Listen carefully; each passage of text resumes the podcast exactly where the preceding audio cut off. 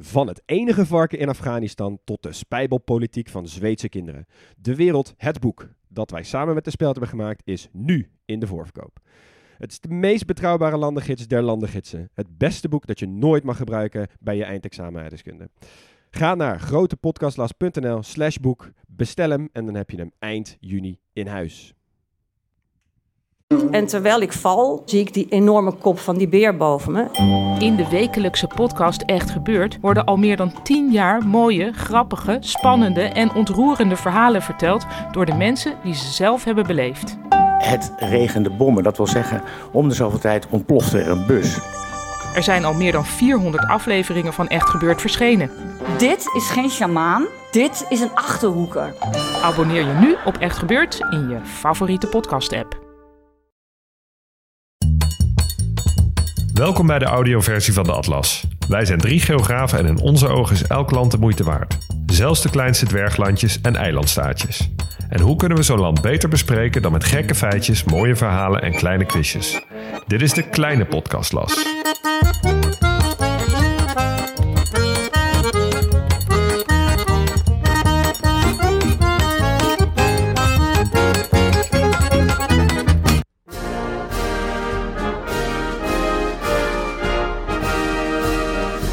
Als kleinste land van Afrika is het niet verwonderlijk dat de Seychelles prima kunnen worden samengevat op een aanzichtkaart.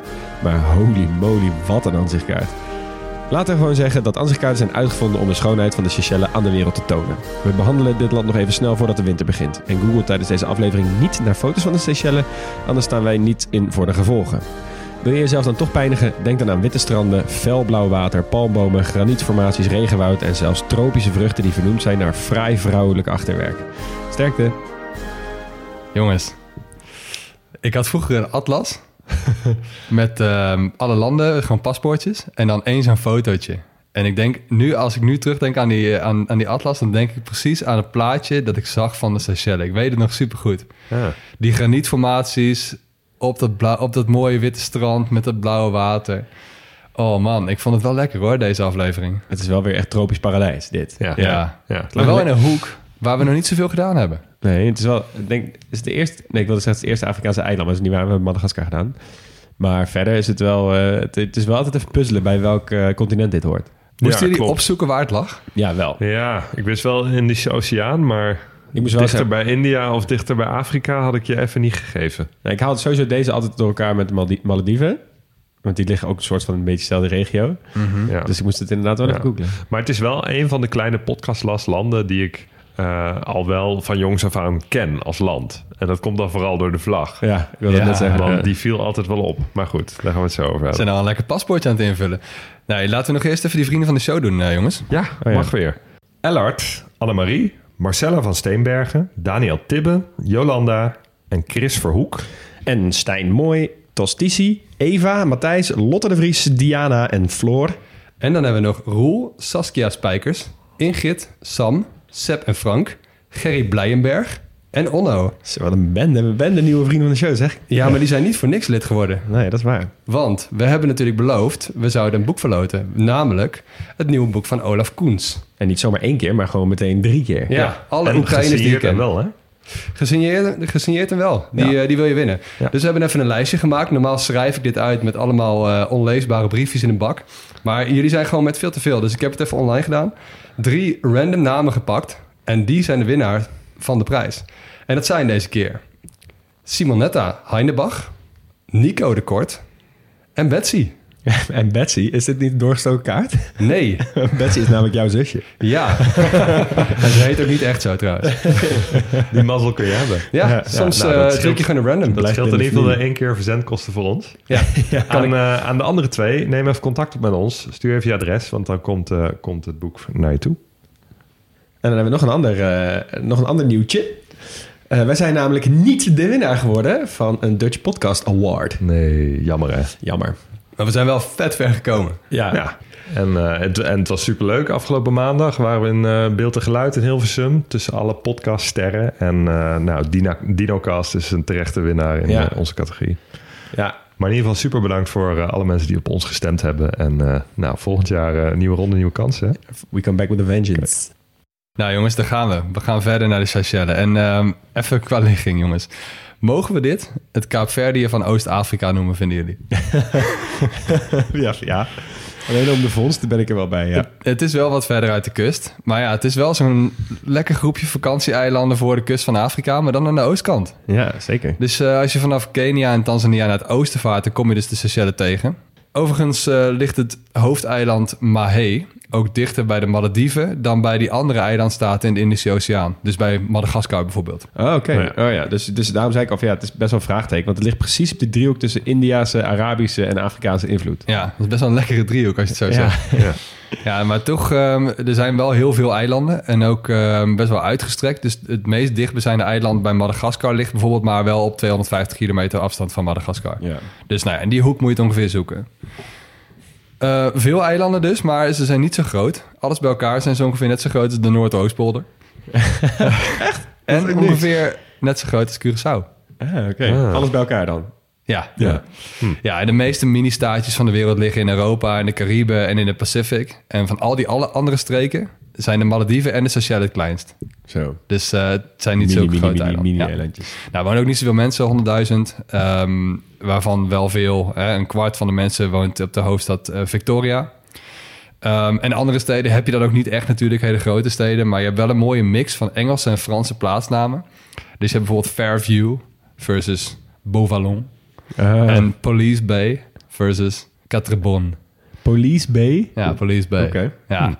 Dus ehm, dat vertelt ook wel iets meer over de geschiedenis. En ehm, de religie, de meeste mensen zijn christen, eh, overwegend katholiek. Taal is dus Engels en Frans en Seychelles Creools. Ja, En ik ga het sowieso lekker op Creoolse talen. Dus hier is ook wel echt een mooie verbastering van de Franse, spreek, eh, Franse schrijfwijze. Dus het is wel meer Frans dan Engels. Ehm, en het mooie is, de, de, de schoonheid van deze taal zit hem echt in de spelling. Dus goeiedag is bonjour. B-O- B-O-N-Z-O-U-R. Goedenavond is bonsoir. Maar dan B-O-N-S-W-A-R. Ah, lachen. En deze is ook mooi. Pardon is excuse-moi. Excuse me. Nee, E E-S-K-I-Z-M-W-A-N. Excuse me. Heerlijk, toch? Wow. En dan sluit ik nog even af met, o- met tot ziens, au, au revoir. Maar dan wel E O-R-E-V-W-A-R. Oh, wat goed. Wat fantastisch. ja, dus het is echt zo, zo, ja, Lekker zo fone- fonetisch fonetisch als het maar kan. Ja. absoluut. Nou, achternamen is eh Oaro, Marie en Payet. Nou, vrij Frans. Ja.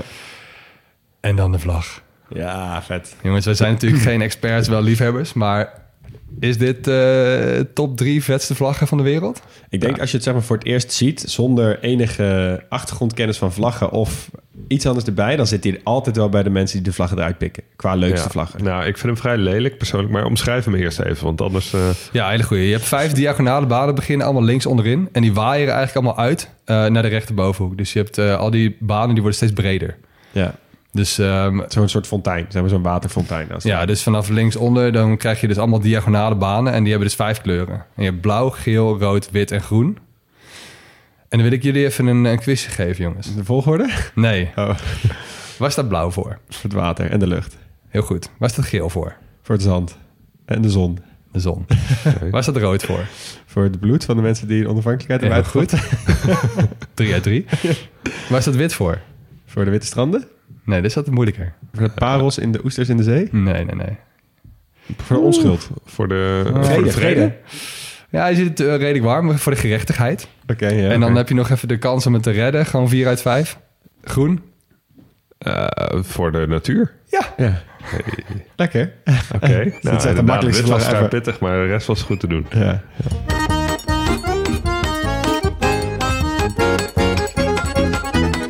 Oké jongens, pakken we meteen even door. Eerste hoofdstukje. En ehm Hug, ik weet nog wel dat jij op een gegeven moment zei... het mooiste aan die kleine podcast als landen... is dat je dat eerste hoofdstuk... dat het een beetje integraal onderwerp wordt. Dus dat je niet eerst het een hebt, dan het ander, dan het ander. Nou, in dit geval hangt het eigenlijk allemaal samen met de geschiedenis.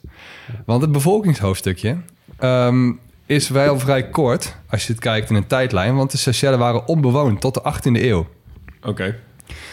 Ze waren wel een soort checkpoint voor uh, Austronesiërs die op weg waren naar Madagaskar. Maar ze zijn er gewoon niet gebleven. Nee. En uh, ja, ze lagen daar ook gewoon een beetje mooi te zijn. En de Arabieren die kennen het wel, die koloniseerden het overigens niet. Dus ehm, de Ik sprak, eerste... ook, eh, ik sprak ook Peter Boelens, als je het hebt over mensen die langs varen. Ja. Die, is, die is dus ook gewoon nooit geweest. Die Nee. is overal geweest, maar Ja, is dus maar gewoon niet niet in daar. Seychelles dat is echt zo'n typische eilandengroep waar je gewoon even naar zwaait als je er langs gaat. ja, inderdaad. Ik Nou. denk ook niet dat zijn schip daar kan aanmeren trouwens. Nee, Maar- dat denk ik ook niet. Nee. Dat zou wel kunnen. Ja. Nou ja, de geschiedenis begint dus. Hè, meestal is het een beetje flauw om die te laten beginnen met de komst van de Europeanen. Maar in dit geval gaan we dat gewoon even doen, zonder gêne. En wie waren dat? In 1501. Ik wil één persoon. Wie heeft het ontdekt? Vasco da Gama. Ja, hartstikke goed. Vasco. Maar die waren, eh, die waren wel op weg naar wat andere plekken in de wereld om de eerste te zijn. Dus die landden er niet. En de eerste Europese landing op de eilanden was in 1609. Dat waren de Britten. Ja. Tussendoor was het ook best wel een mooie schuilplek voor piraten. Want het was natuurlijk precies tussen de Rode Zee, de Perzische Golf en Madagaskar. Wel een gebied waar veel gebeurde. Dus, eh, dus daar kwamen ook best wel veel piraten. Maar de eerste mensen die daar kwamen, die, die vonden dat het eiland van hun was, De Fransen. waren de Fransen. Ja. Ja. Halverwege de 18e eeuw. En dat ging best wel op een mooie manier, want ze hadden al Mauritius en een stuk in India. En ze, die werden allebei steeds belangrijker en ze wilden een route wilden ze veiligstellen. Ehm, er was een man die moest het allemaal gaan opbouwen. Bertrand François Mahé de la Bourdonnais. Hey. Maar hey, goed zo. Ja, die, eh, die moest het allemaal gaan doen. En Die, die zond een expeditie uit, ehm, geleid door meneer Lazare Picot. En die kwam in Mahé aan. En die vond zoveel moois hè, op het hoofdeiland. Zo Mhm. hoge verwachtingen had hij. Maar zijn cartografische skills waren niet echt om naar huis, over naar huis te schrijven. En hij werd ontbonden.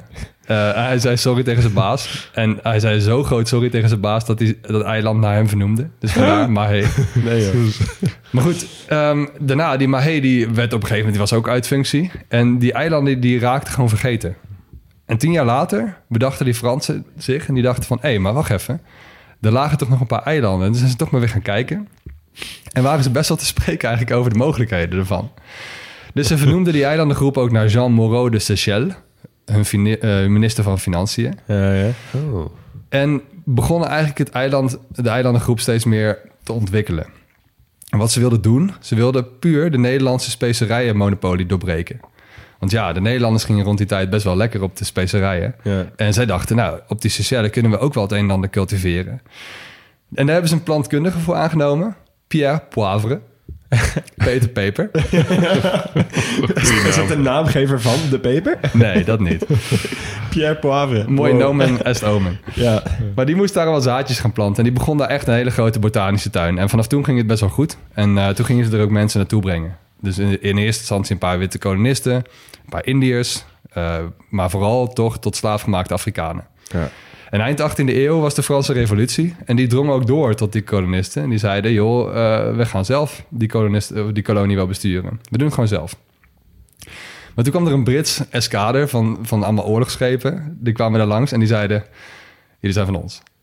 En die kolonisten dachten, ah shit, we hebben, we hebben gewoon niks om ons te verdedigen. Dus die hebben zich meteen overgegeven. en die hebben zichzelf gedoopt tot neutrale bewoners. Dus ze zeiden van, nou, wij, wij wonen gewoon hier, wij werken wel. Het maakt ons in principe niet uit wie ons aanvoert. En dat werkt ook wel goed. Dus die, die Britten, die begonnen daar gewoon handel te drijven met die kolonisten die eigenlijk Frans waren. Maar die vonden dat prima. dat is echt een raar, raar hoofdstukje in de koloniale geschiedenis. Ja, het wordt, het wordt nog erger. Want toen kwamen de Franse schepen. Want die dachten van, hé, hey, dit is onze kolonie. We moeten die wel gaan beschermen. En daar is toch wel redelijk gevochten. Tussen, ehm, tussen de Franse schepen en de Britse steden, eh, schepen. En dat le levert ook wel een mooie, eh, mooie oorlogsslag op. Ehm, tussen de Victor en La Flèche. En de Victor was eigenlijk wel sterk. Die La Flèche begon steeds meer te zinken. En die kapitein van La Flèche die wilde zich niet overgeven. Die, die, die stak liever zijn schip in brand dan dat hij zich over zou geven. En Ja. zo geschiedde, hij deed dat. En die twee kapiteins die spraken elkaar later op het strand aan de Oh, kust. Want hij overleefde wel. Hij overleefde dat wel. En ehm, die, Britse, die Britse kapitein die sprak vol warmte hem toe van... joh, ik heb zoveel respect voor je dat je dit gewoon hebt gedaan. Oftewel, lekker gevochten. En toen, toen waren ze een soort van vrienden. Nee joh. Oh, oké. Oké. Dus dat vond ik dan wel weer mooi. Dat is een soort van wederzijds respect. Van je hebt het gewoon goed gedaan. Vet. Maar goed, die Britten waren uiteindelijk veel sterker. En eh, die lijfde ook het eiland in. En in 1814 werd het ook een Britse kolonie. En dat bleef het ook tot de onafhankelijkheid in 1976. Maar de Franse cultuur en taal, die bleef wel echt overheersend. Maar die Britten die gebruikten het als specerijenplantage. Maar eigenlijk ook als oord om politieke gevangenen heen te sturen vanuit andere Britse gebieden. Maar dat deden ze ook wel vaker, hè? Ja, nou, ze hadden op een gegeven moment ehm, ze hadden Zanzibar, ze hadden Egypte, Cyprus en Palestina. Ehm, en daar stuurden ze dus hun politieke gevangenen heen, ver weg. Maar het puntje was dat die gevangenen het echt vet mooi vonden op de Seychelles. Ja, terecht. Ehm, bijvoorbeeld Ma- Makarios III, de eerste president van Cyprus. Die is daar ook een tijdje geweest in ballingschap. En die werd dus echt gewoon verliefd op het eiland. Omdat hij het gewoon zo mooi vond. dus ik weet niet of dat helemaal het doel was dat ze naast de ballingschap, nee. Nee. Nou, in de jaren 60 en 70 van de vorige eeuw... toen, toen voeren de Seychelles eigenlijk mee op de stroom... van de dekolonisatie van het Britse Rijk. En werden ze onafhankelijk. En toen werd het eigenlijk een politieke strijd tussen twee partijen. De Democratische Partij van de Seychelles, oftewel de SDP... van James Manchem. Die werd president. Die wilde heel erg de banden met VK aanhouden. Met het Verenigd Koninkrijk. En daartegenover stond de Sociaal-Democratische Uniepartij, de SDUP... van Frans Albert René. En die werd dus premier. Weer zo'n rare... Ah, Sommige- dan krijg je zo'n premier-president tegenstelling. Nou, die René die was eigenlijk niet blij met de, met de gang van zaken... en die pleegde een coup. En die slaagde. Dus die Manchem die vluchtte naar het Verenigd Koninkrijk... die die zo'n wat, eh, warm hart toedroeg. En René die werd president... en die voerde eigenlijk best wel een autocratisch socialistisch bewind... Maar hij was wel echt een socialistisch dictator level 1. Dus het was niet heel erg allemaal. Hij was wel autocratisch, maar het was niet echt een dictator die wij nu ook als in, in de geschiedenisboekjes zouden gaan Dus kennen. geen, geen deportaties of zo. Nee, hij stond echt te boek als het schoolvoorbeeld van een benevolent dictator. Wat in Engels eigenlijk, het is een beetje een welwillende dictator. Ja. Dus ja, hij was een dictator, maar hij stond altijd in dienst van de meerderheid van het land. En hielp zijn land ook daadwerkelijk vooruit tot een van de rijkste landen van Afrika. Dus zo wordt hij ook wel gezien. Oké. Ja. Ehm, andere mensen in die lijst eh, zijn bijvoorbeeld als, mensen als Atatürk. Ah, oké, ja, ja. precies. Ja. Dat, Ja. soort- dat, soort, ehm, dat soort leiders. Dat zijn autocraten. Ja. Ja. Nou, de, het, het, eh, het beleid van die René was eigenlijk gericht op, ehm op Seychelles voor de Seychellers. Hè, wat we ook al eerder gezien hebben. Dus meer nationalistisch dan socialistisch. En hij wilde dus eigenlijk dat, dat het eiland gewoon minder afhankelijk werd van luxe toerisme als economische belangrijkste pijler. En tussendoor in 1981 is er wel een koepoging geweest. Eh, geleid door Zuid-Afrika. En dit is ook weer een hele podcast waard. Maar eh, Zuid-Afrika wilde die Manchem weer herstellen. Die is zijn grootste rivaal. En wat heeft hij gedaan? Hij heeft 43 huursoldaten ingehuurd. Die heeft hij naar de Seychelles laten vliegen. Vermomd als vakantievierend rugbyteam. Wat? En als leden van een biersociëteit. Wat? Ik wil deze film zien. Die, die sociëteit die leende zijn naam van de Londense sociëteit die niet meer actief was. The Ancient Order of Froth Blowers. Wat Dus gebeurt hier? schuim, ineens? schuimblazers. En wat ze hadden gedaan, ze hadden hele zware zakken met speelgoed meegenomen... dat ze zogenaamd aan de mensen zouden geven in, de, in, in het eiland. eh, voor weeshuizen. Maar er zaten dus ook allemaal Kalashnikovs in. En Nee, daarmee wilden ze de revolutie starten. Wow, een soort paard van Troje. Een beetje wel, een beetje wel. Ja, en die, die, die, eh, die wapens die werden opgemerkt in de bagage... en er ontstond een vuurgevecht op het vliegveld. En zij namen een paar gijzelaars. En precies rond die tijd landde er een vliegtuig van, eh, van Air India. Dat vliegtuig hebben ze gekaapt... en daarmee zijn ze teruggevlogen naar Durban. In Dus die koep is ook ja. mislukt. Wat? Wow. Ik vond het... Wat een verhaal. Dit was, ik was eigenlijk bijna klaar met, met mijn hoofdstukje. En toen zag ik Wat dit. vind je dit? Zo, inderdaad. Als iemand nog een, goede, een goed eh, onderwerp zoekt voor een film of een miniserie, dan heb je hem gevonden. Ja, Zo. ik gok dat die er ook wel zijn, maar eh, ik ga dat wel even uitzoeken, want het is echt een waanzinnig verhaal. Ja.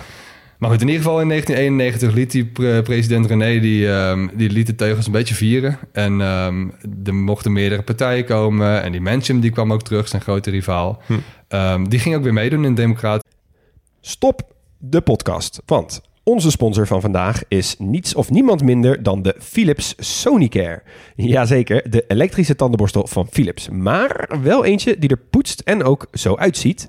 Want eh, de borstels van deze Philips Sonicare zijn ovaal en langwerpig en die bewegen heen en weer net als bij een normale tandenborstel. Oh, dat is chill. Want Max, jij poetst nog altijd analoog, toch? Ja, Of ik had- ik had daar, Voordat je eh, deze kreeg. Ja, ik had daar één pk voor nodig inderdaad. ja. Ja, Dat deed ik altijd zelf. Ja, dus wij kregen er eentje. En eh, ik dacht, nou, ook om jullie te vermaken, maar ook om mezelf. ehm, ik ben even de geografische geschiedenis van de tandenborstel ingedoken. Dus, Dat was een mooi onderzoek zeker. heerlijk. Waar denken jullie dat de eerste tandenborstel, of in ieder geval tandenpoetssituatie, ontdekt is? Ja, we kunnen niet, het kan niet anders dan dat we dit al heel lang doen. Echt sinds de oudste beschavingen. Ja, nou, Ja. je zit ongeveer juist. Want ehm, wat ik vond is dat Babylonische koustokjes de vroegste vorm van mondsverzorgingsdingen zijn. Oh, dat is ook nog wel ouder dan ik had verwacht. Ja, dus 3500 voor Christus. Ehm, eh, eeuwen later ontwikkelden de Chinezen tijdens de Tang-dynastie de eerste tandenborstel met echt borstelharen. Eh, en die innovatie die heeft Europa bereikt via de zijderoute, dus de klassieke variant, en werd uiteindelijk in Frankrijk gespot rond het jaar 1560.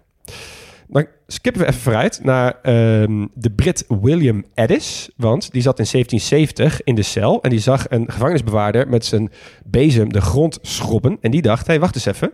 Dit kan je ook met je mond doen. Dus eh, hij heeft toen een eh, borstel gemaakt door varkensharen aan een bot te bevestigen. En toen hij vrijkwam, is dit de eerste tandenborstel die massaal werd geproduceerd en algemeen beschikbaar was voor meer mensen. Dus hij wordt een beetje gezien als de vader van de tandenborstel zoals wij die kennen. Shout-out William Addis. ja. En nu hebben wij hier wat door tandheelkundige professionals over heel de wereld wordt aangemerkt als het meest aanbevolen Sonische tandenborstelmerk, namelijk die Philips Sonicare. En de lieve mensen van Philips hebben ons er eentje opgestuurd, dus ik ben vooral benieuwd. Max, wat vind je ervan? Ja, mijn leven zal nooit meer hetzelfde zijn. Nee, eer- ja, eerlijk, ik deed dit altijd zelf. Dus ik poetste altijd zelf. En ik heb ook wel elektrische gehad. En dan merkte ik dat ik die beweging nog steeds zelf aan het maken was. Ja, Maar dit is een heel goede combinatie van beide. Want ik hou me gewoon mijn borstel stil. ja, Maar dat ding poetst voor me. ja. Dit is, ja, Ja. Ja, voor mij is het ook wel een uitkomst. Want ik, ik poets al wel een tijdje elektrisch. Met een beetje pijn in mijn hart. Ik heb altijd een beetje heimwee gehad naar analoog poetsen. En ik was ook echt weer toe aan een nieuwe borstel. Dus ik vond het echt super chill dat we er gewoon in opge, opgestuurd krijgen. Ik voel me ook eens echt een zieke influencer. Ben je ook? Zei jij niet ook dat, dat jij hem pas toevallig juist op je verlanglijst hebt Ja, gezet? ik had hem echt de dag voordat ze hiermee kwamen... had ik hem eh, op mijn verlanglijstje voor mijn verjaardag gezet. Nieuwe tandenborstel. En Leon, Dus- jij, leest, jij leest dit, dit hele mooie studietje nou voor met, met heel veel bombarie. Maar jij was ook die man die zei dat hij al 15 jaar dezelfde tandenborstel had. toch? Zeker, Dus ja. dit kwam wel echt uit voor ons. Ja, het kwam Ja. echt fantastisch uit voor ons. Nou, wil jij ook tot 20 keer effectiever je tanden poetsen en net zo blij zijn zoals deze drie heren dat zijn? Eh, ga dan absoluut voor een Philips Sonicare. Eh, want ik zou bijna willen zeggen, dit is wel de nieuwste innovatie van een 5500 jaar oud modelletje. En dan gaan we nu terug naar de podcast. Terug naar de podcast.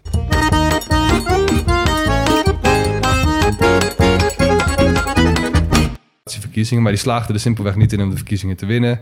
Ehm, die René die bleef dus eigenlijk ook als democratische president constant de verkiezingen winnen.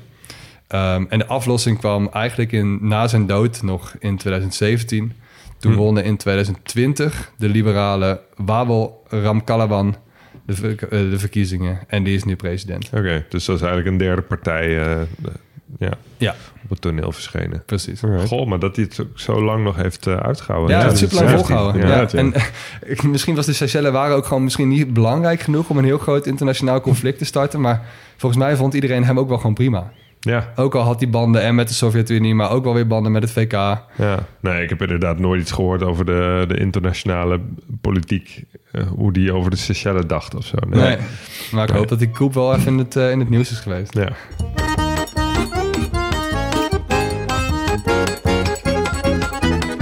Oké, tweede hoofdstukje. Economie, toerisme en fysische geografie. En ehm, nou, economie ga ik heel kort over zijn, want eh, eh, er is wat visserij en verder leven ze vooral van toerisme. Ja.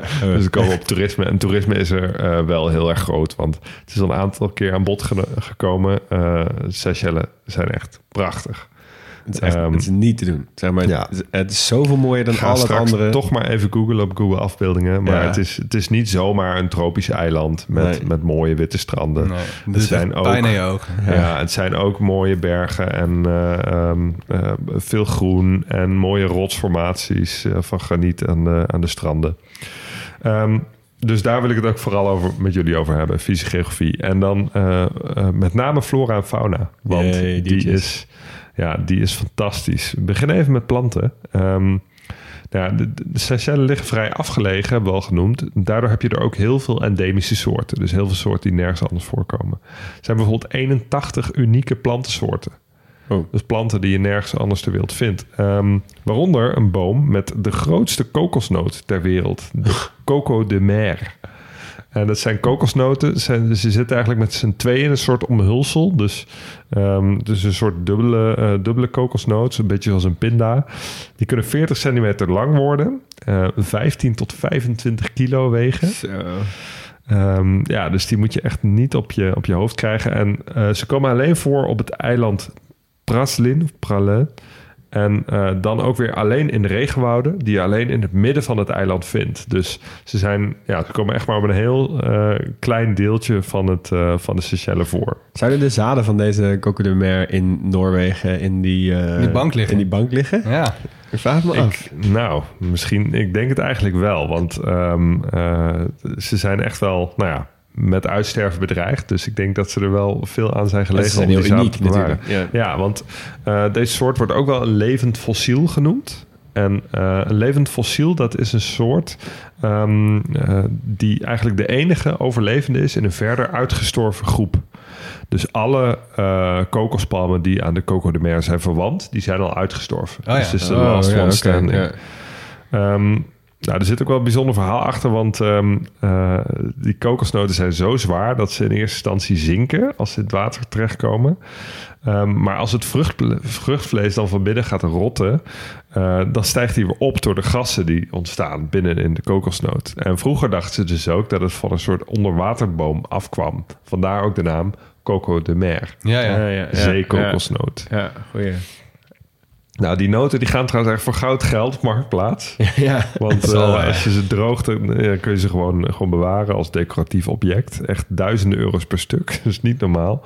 Eh, ze worden tegenwoordig onder strikt toezicht van de overheid geteeld. En ehm, eh, de winst komt helemaal ten goede aan natuurbeheer op de Seychelles. Oh, slim. Sowieso zijn ze best wel eh, vooruitstrevend op het gebied van natuurbeheer. Hm.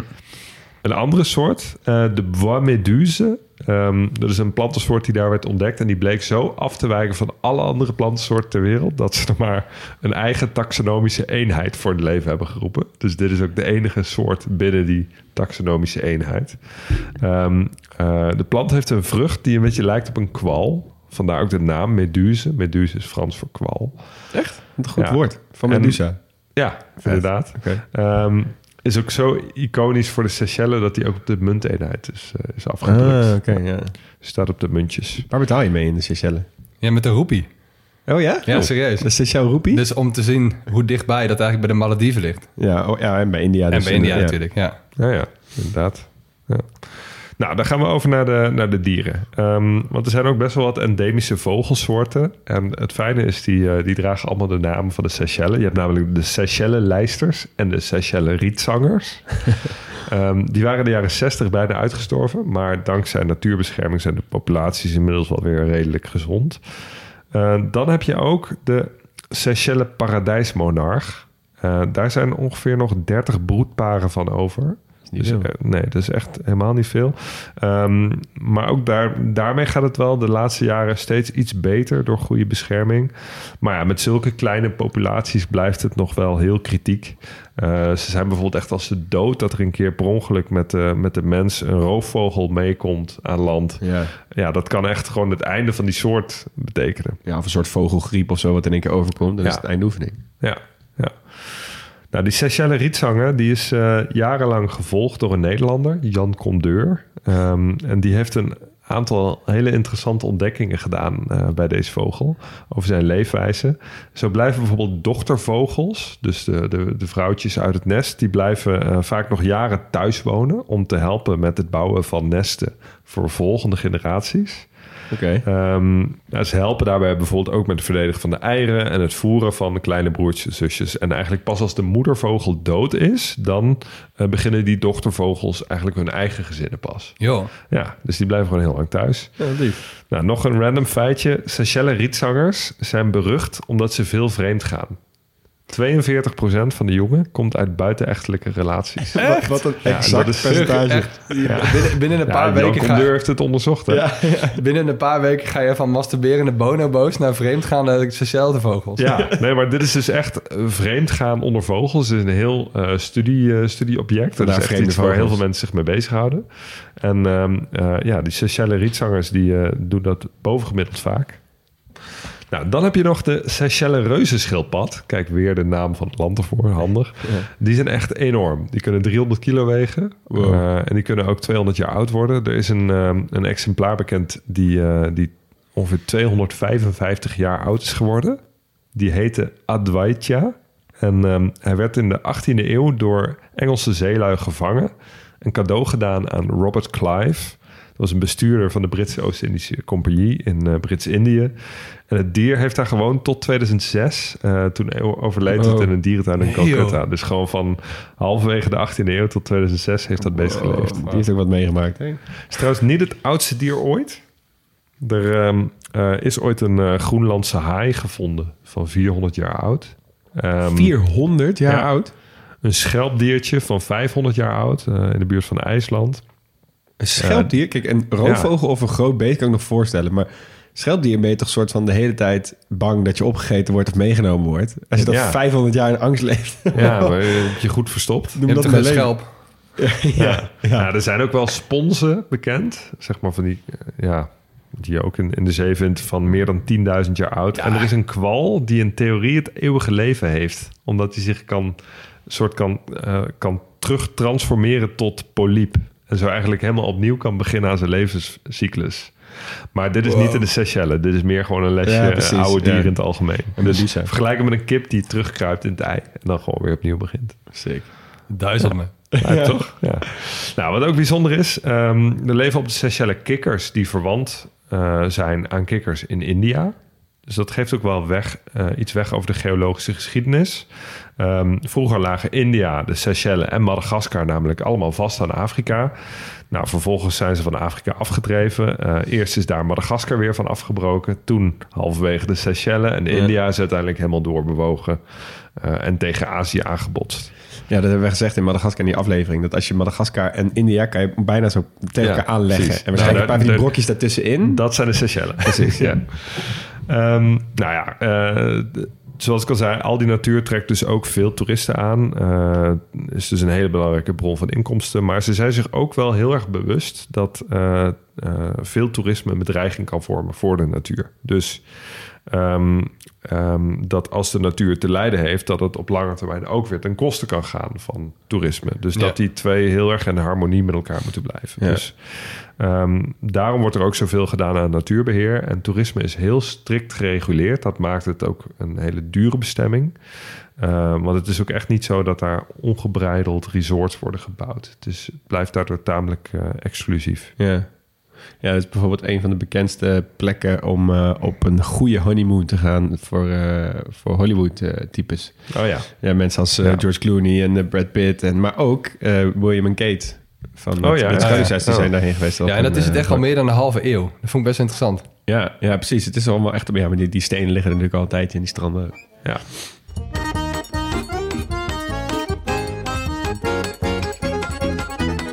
Nou, hoofdstukje kunst, cultuur, keuken, sport. Bij kunst en cultuur, daar kan je alle kanten altijd op gaan. Dus ik vind altijd leuk om daar een beetje mee te beginnen. Dan heel snel kom je iets tegen. Oh ja, hier staat dit land bekend om. Nou, Seychelles, jongens. Wat, het, echt, het was helemaal niks. het was echt, het was, ik was echt een roepen in de woestijn. Alleen Nou, dan op een onbewoond eiland. Ik ging zoeken naar allemaal eh, muziek en films op de Seychelles. Nou, films was er sowieso vrij weinig, of eigenlijk niks. Eh, en toen dacht ik, oh ja, het is, misschien is het een goede locatie... waar ze films hebben opgenomen. Hè? Wat in Tunesië bijvoorbeeld zagen met Star Wars en zo. Ja. Nou, ook niks. Zo, op IMDb, die website van die films eh, altijd laten zien... ging ik zoeken naar location en dan Seychelles. En eigenlijk was het alleen maar films met hele slechte ratings. Ehm, echt drieën en tweeën. De enige die, die echt een goed cijfer kreeg van 8.0... dat was de 2012 Making of the Swimsuit Sports Illustrated. Oftewel gewoon alleen maar vrouwen in badpak. Weet je. maar ja, op zich, ja. kijk, ehm, alles wat zo'n muziekhoofdstukje mooi maakt, is gewoon diep gewortelde cultuur. Ja. Maar ja, tot de 18e eeuw woonde daar niemand. Nee, nou, nou dat is dus, daar, daar kom ik nog op terug. Want eh, uiteindelijk heb ik best wel mazzel gehad in mijn research. Want ik kwam eh, bij een website die heet The Creole Melting Pot. De Creoolse smeltkroes van eh, Jean-Paul en Marie-Célise. Echt meteen heerlijke woorden. En zij zijn eh, een, een, een stel en zij wonen nu in Australië. En ze hebben eigenlijk een heel leven lang in, eh, op de Seychelles gewoond, zijn ook geboren. En ze hebben gewoon een hele website gewijd aan de cultuur en het eten van de Seychelles. Oh, chill. Dus jij Dus- had één bron en daar... een soort halve Wikipedia en één bron. En dat is gewoon hun website. Dus ik geloof ze gewoon eh, heel goed. Nou, dus we begonnen, ze begonnen met de dans. De Moetja. De Moetja is een dans die naar de Seychelles werd gebracht tot slaafgemaakte Afrikanen. En die hebben bedacht dat ze dus buiten de eh, Franse kolonisten moesten dansen. Dus ver weg van waar ze eigenlijk moesten werken. Dus s'nachts in het bos op grote afstand. eh, en de, de, dans was, dat zagen we wel vaker, een psychologische troost tegen alles wat het, hè, dat, dat het slavenwezen was eigenlijk. Wat natuurlijk gewoon verschrikkelijk was. Eh, het is een hele sensuele dans. Vrij eenvoudig. En het is, wordt eigenlijk traditioneel uitgevoerd rond een vreugdevuur. Ik zou daar even een stukje van laten horen, want het klinkt heel gezellig.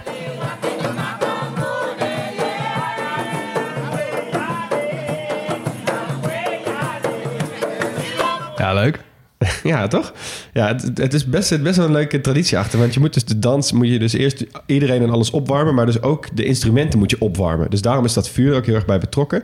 Eh, en als de drums eenmaal zijn opgewarmd, dan bepalen die het ritme. Dus die, eh, die man en vrouw die de drums slaan, die bepalen dan het ritme. En het publiek eh, sch- schreeuwt en roept dan dingen terug. Vaak dus rondom sociale onderwerpen en thema's. En dan gaan de danseressen, dus de vrouwen, gaan dan op hoge toon weer daarop terugreageren. Dus het is ook een heel ritueel met dans en zang en zo. En online was een filmpje waarbij ze de, de teksten vertaald hebben, want dat is dat Creools wat echt niet te verstaan is. En toen waren ze aan het zingen over de eerlijke prijs van een varken. Oh ja. Dus ja, het, is maar wat je sociaal noemt dus. Ehm, verder, muziek en een dans die heel populair is daar, en was ook, is cantole. Dat is heel grappig. Ook weer zo'n smeltkroes van verschillende stijlen. Want dat is namelijk, eh, komt halverwege de 19e eeuw die kant op, vanuit de Europese stijldans. De Franse bourgeoisie die heeft dat allemaal naar het eiland Réunion gebracht. Ook Frans eh, onderdeel. En vanaf daar is het een beetje overgewaaid naar allemaal andere eilanden. Ehm, het waren allemaal voornamelijk gewoon soldaten en lui die daar gestationeerd waren, zeg maar. Ehm, maar dat was dus eigenlijk een soort stijldans, zoals we die kennen, zoals een wals bijvoorbeeld. Maar dan met duizend verschillende stijlen en dan niet heel goed uitgevoerd, want ja, niet heel erg hoog, eh, hoge rangen, zeg maar, in het land. Maar daardoor wel heel erg vrolijk al vanaf het begin. En het is daarna best wel gecreoliseerd. Dus heel erg volksgemaakt eigenlijk vanuit daar. Eh, en dat werd uiteindelijk eh, best wel gezellige, vrolijke eilandmuziek.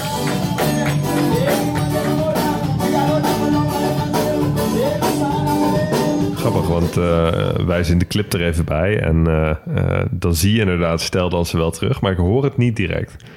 Nee, dat, is, dat, dat vind ik dus wel grappig. Want dan- Ja. het is dus heel gecreoliseerd. Of ja, heel erg Ja. creools gemaakt. Wel een lekkere boogie.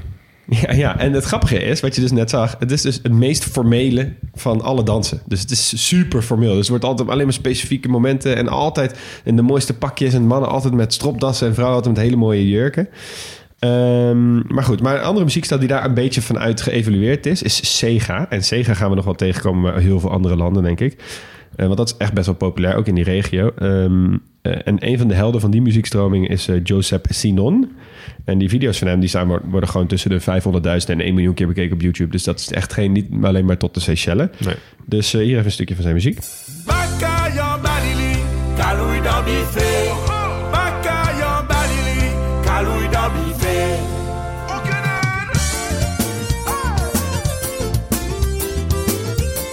Ja, dit klinkt wel zonnig. Beetje de Seychelles uh, Lubega. Die Duits is, toch? En hoe gaan deze?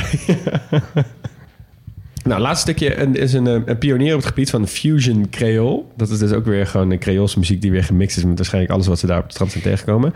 Eh, is de 56-jarige Jean-Marc Volcy. En dat klinkt serieus ook best wel lekker. Oui, mon corps dans sa goût créole. Avec son ingrédient spécial. Nee, klinkt wel tof. Nou, dit is wel wat ik op het strand wil horen. heb- ja, maar sowieso, wat heb je veel muziek van de Seychelles eh, kunnen vinden? dat, had ik is, niet verwacht. Dat is allemaal te danken aan eh, Jean-Paul en Marie Ja, Cerise. oké. Dankjewel. Ik wou dat uh, ook een paar... Vrienden van de show bij Ik deze. wou dat Jean- Jean-Paul en Marie hadden op de Micronesische... eh, Micronesië. Want daar heb ik super veel moeite gehad om maar één muziekje te horen. Ja, ik ben Ja. ook al het gras aan, voor iedereen's voet aan het wegmaaien van alle eilanden die hier in de buurt liggen. Want die zijn natuurlijk allemaal met elkaar eh, verweven. Maar goed, snel door naar de keuken. Eh, de keuken is eh, best wel interessant. Want het is dus Afrikaans, Brits, Frans, Spaans, Indiaas en Chinees. Omdat het is altijd precies midden in al die boterlagen. Dus je hebt veel vers fruit, kokos, echt duizend miljoen soorten kruiden. Eh, ze werken veel met pepers ook. Eh, en natuurlijk heel veel met vis. Eigenlijk heeft alles met vis te maken. Dus ze hebben vis gooien ze op de, op de grill. Vis zouten ze. Vis gooien ze in allemaal curry's. Vis is eigenlijk... Als je geen vis eet, kan je beter niet die kant op gaan. Eh, je hebt ook een bijzondere vrucht. Oftewel de, het broodfruit. Broodfruit. Broodfruit. Eh, dus ik zag alweer wat websites die dit probeerden te bestempelen als een soort nieuw superfood. Eh, maar het is, het is een, een vrucht met de geur van vers gebrakken brood. Ja, wordt gebruikt als hoofdingrediënt in verschillende gerechten. Eh, in allerlei verschillende manieren. Gegrild, gebakken, gebarbecued, whatever. Eh, maar je kan het dus ook gewoon uit de oven, magnetron. Waarschijnlijk kan je het ook uit de airfryer trekken. maar het- je kan er ook chips van maken. En dat is dus vet populair. Dus iedereen daar op het strand loopt met van die zakjes met van die dingen. Dus als je beelden ziet van de Seychelles... zie je ook vet vaak mensen gewoon van die chippies vreten. En dat is van broodfruit.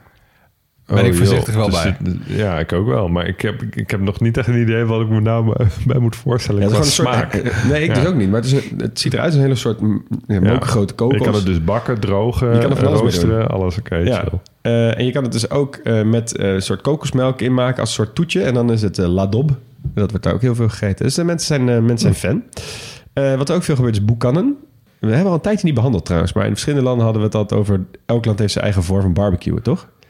Ja. Mhm. Eh, en hier hebben ze boekannen. Dat komt van het Engelse woord boekeneer. Oftewel zeerover. En het komt dus van de eh, piraten back in the day. Wat zij deden, is dan hadden ze al hun eten... en dat rookten ze dan een hele nacht boven een barbecue die uit was gegaan. Boven kolen, zeg maar. Die, die, die gloeiden. En daardoor werd het wat langer goed. Konden ze het wat langer tijdens een zeereis bewaren. En daar wordt het dus heel zout van. eh, maar ook heel rokerig. En daar, dat heet dus boekannen. Eh, verder nog wat eh, noemenswaardige gerechten die ze hebben... is haaien chutney, vleermuizencurry en gebakken vleerhond. Zo. Ja. Nou, Zelf weten als je het eh, eet. Maar Ja. eh, ja, iedereen eet het daar. Eh, sport, kunnen we lekker kort over zijn. Geen medailles. Ze hebben wel een keer meegedaan aan de Olympische Spelen. Eh, en ze hebben wat eh, medailles opgepikt bij de Commonwealth Games, uiteraard. Ja. Een paar medailles in boksen. Ze, ze zeggen zelf dat basketbal hun national sport is. Maar ik heb daar echt niks over kunnen vinden. nee, nee, nee. En ze hebben ooit een keer een Nederlandse trainer gehad daar voor het voetbalelftal. Jan, Oh. Jan Mak. Eh, ik heb nog geprobeerd via via om contact met hem te zoeken, maar het is me niet gelukt. Ja, jammer. Jan Mak. Had ik wel lekker gevonden als je gewoon een voice memo had gekregen. Ja, dat zou echt vet zijn. Maar ze doen het echt helemaal niet goed. Liechtenstein, Macau en de Cook-eilanden staan hoger dan zij in de FIFA World Ranking. Maar ze hebben vorig jaar wel het vier landen toernooi gewonnen. Weet Wat je welke dat? vier landen? Wacht even. Oké, eh, Malediven, Ja. Mauritius en de Comoren. Nee, nee. Het, het is erger. Als in, het is erger voor de wereld. Dat deze, deze landen hebben verloren van Seychelles. Eh, Mauritius, van Malediven zei je? Is Malediven goed? is goed. India. Nee, wel dat hun, hun, hun zuiden Sri Lanka? Sri Lanka en Bangladesh. Oh joh. oh, Het is wel echt het afvoerputje van de internationale Ja. voetballerij hoor.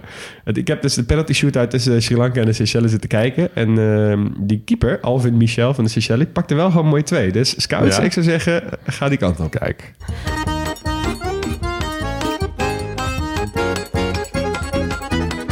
Nou jongens, wat maakt de Seychelles uniek?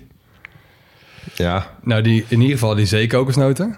Ja. Ja, komen er meer. En, en al die andere endemische soorten beestjes, vogels. Al ja, die Seychelles schildpadden en Seychelles vogeltjes. rietzangers en zo. Ja. maar ook wel deze hoek van de wereld.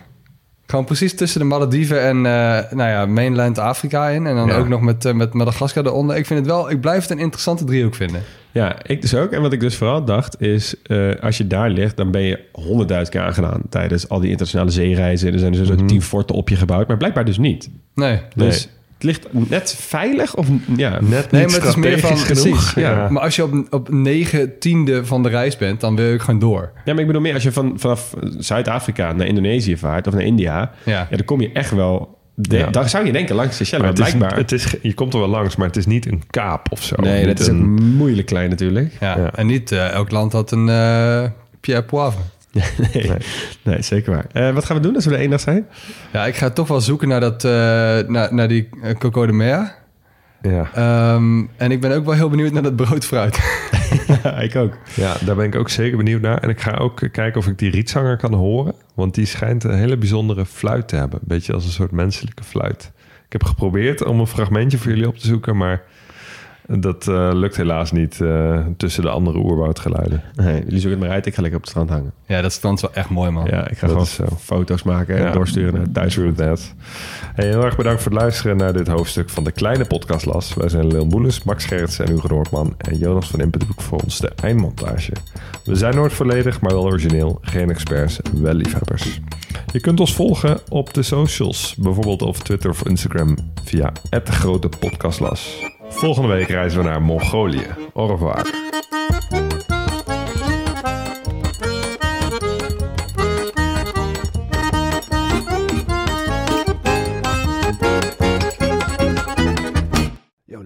Luister je nog steeds? Klasse man, je hebt er gewoon helemaal afgeluisterd. Nou, nu je tot hier bent gekomen, koop dan ook gelijk even ons boek hè. grotepodcastlast.nl slash boek. Doei!